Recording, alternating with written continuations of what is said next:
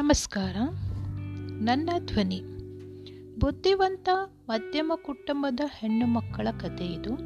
ಮಧ್ಯಮ ಕುಟುಂಬದಲ್ಲಿ ಹೆಣ್ಣು ಮಕ್ಕಳಿದ್ದರೆ ಅವರ ಮದುವೆ ಮಾಡಿ ಮುಗಿಸುವ ಒಂದೇ ಕರ್ತವ್ಯವೆಂದು ಪಾಲಕರು ಭಾವಿಸುತ್ತಾರೆ.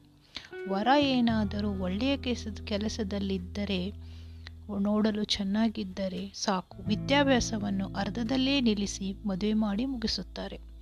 ಆ ಹೆಣ್ಣು ಮಗು ಸಂಸಾರದಲ್ಲಿ ಸಿಲುಕಿ ಮಕ್ಕಳು ಗಂಡ ಎಂದು ಇದ್ದುಬಿಡುತ್ತಾಳೆ ಆದರೆ ತನ್ನ ಆಸೆ ಮತ್ತು ವಿದ್ಯಾಭ್ಯಾಸವನ್ನು ಅರ್ಧದಲ್ಲಿಯೇ ಮುಗಿಯಿತು ಎಂದು ಚಿಂತಿಸಿ ದುಃಖಪಡುತ್ತಿರುತ್ತಾಳೆ.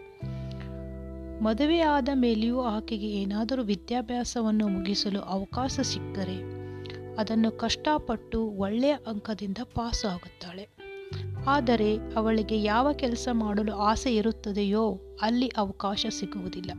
ಏಕೆಂದರೆ ವಿದ್ಯಾಭ್ಯಾಸದ ಮುಗಿಸು, ಮಾಡಿ ಮುಗಿಸುವುದಲ್ಲಿ ತುಂಬ ಅಂತರವಾದ ಸಮಯ ಆಗಿಬಿಡುತ್ತದೆ.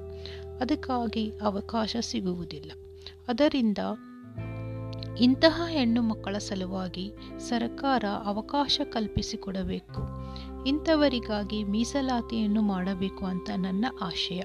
ಇದನ್ನು ಕೇಳಿದ ಮೇಲೆ ಒಂದು ಕ್ಷಣ ಇದರ ಬಗ್ಗೆ ಆಲೋಚನೆ ಮಾಡಿದರೆ ಒಳ್ಳೆಯದು ಎಂದು ನನ್ನ ಆಶಯ. ಇದಕ್ಕಾಗಿ ನನ್ನ ಒಂದು ಧ್ವನಿ ಎಂದು ಹೇಳಲು ಬಯಸುತ್ತೇನೆ.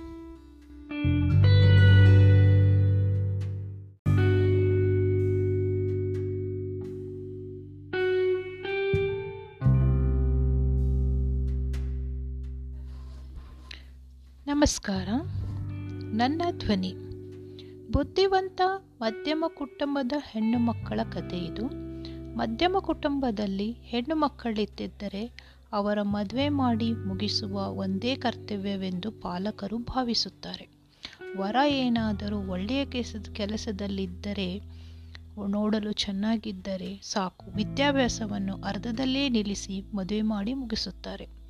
ಆ ಹೆಣ್ಣು ಮಗು ಸಂಸಾರದಲ್ಲಿ ಸಿಲುಕಿ ಮಕ್ಕಳು ಗಂಡ ಎಂದು ಇದ್ದು ಬಿಡುತ್ತಾಳೆ ಆದರೆ ತನ್ನ ಆಸೆ ಮತ್ತು ವಿದ್ಯಾಭ್ಯಾಸವನ್ನು ಅರ್ಧದಲ್ಲಿಯೇ ಮುಗಿಯಿತು ಎಂದು ಚಿಂತಿಸಿ ದುಃಖಪಡುತ್ತಿರುತ್ತಾಳೆ.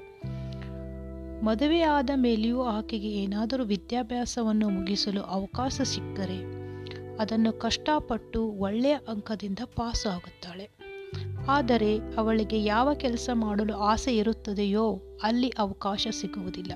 ಏಕೆಂದರೆ ವಿದ್ಯಾಭ್ಯಾಸದ ಮುಗಿಸು, ಮಾಡಿ ಮುಗಿಸುವುದಲ್ಲಿ ತುಂಬ ಅಂತರವಾದ ಸಮಯ ಆಗಿಬಿಡುತ್ತದೆ.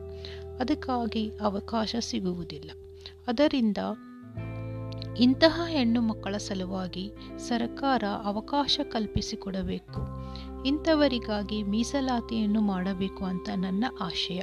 ಇದನ್ನು ಕೇಳಿದ ಮೇಲೆ ಒಂದು ಕ್ಷಣ ಇದರ ಬಗ್ಗೆ ಆಲೋಚನೆ ಮಾಡಿದರೆ ಒಳ್ಳೆಯದು ಎಂದು ನನ್ನ ಆಶಯ. ಇದಕ್ಕಾಗಿ ನನ್ನ ಒಂದು ಧ್ವನಿ ಎಂದು ಹೇಳಲು ಬಯಸುತ್ತೇನೆ.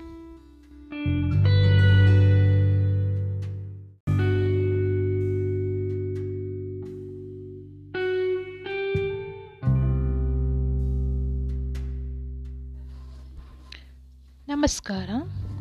ನನ್ನ ಧ್ವನಿ. ಬುದ್ಧಿವಂತ ಮಧ್ಯಮ ಕುಟುಂಬದ ಹೆಣ್ಣು ಮಕ್ಕಳ ಕಥೆ ಇದು. ಮಧ್ಯಮ ಕುಟುಂಬದಲ್ಲಿ ಹೆಣ್ಣು ಮಕ್ಕಳಿದ್ದರೆ ಅವರ ಮದುವೆ ಮಾಡಿ ಮುಗಿಸುವ ಒಂದೇ ಕರ್ತವ್ಯವೆಂದು ಪಾಲಕರು ಭಾವಿಸುತ್ತಾರೆ. ವರ ಏನಾದರೂ ಒಳ್ಳೆಯ ಕೆಲಸದ ಕೆಲಸದಲ್ಲಿದ್ದರೆ, ನೋಡಲು ಚೆನ್ನಾಗಿದ್ದರೆ ಸಾಕು. ವಿದ್ಯಾಭ್ಯಾಸವನ್ನು ಅರ್ಧದಲ್ಲೇ ನಿಲ್ಲಿಸಿ ಮದುವೆ ಮಾಡಿ ಮುಗಿಸುತ್ತಾರೆ.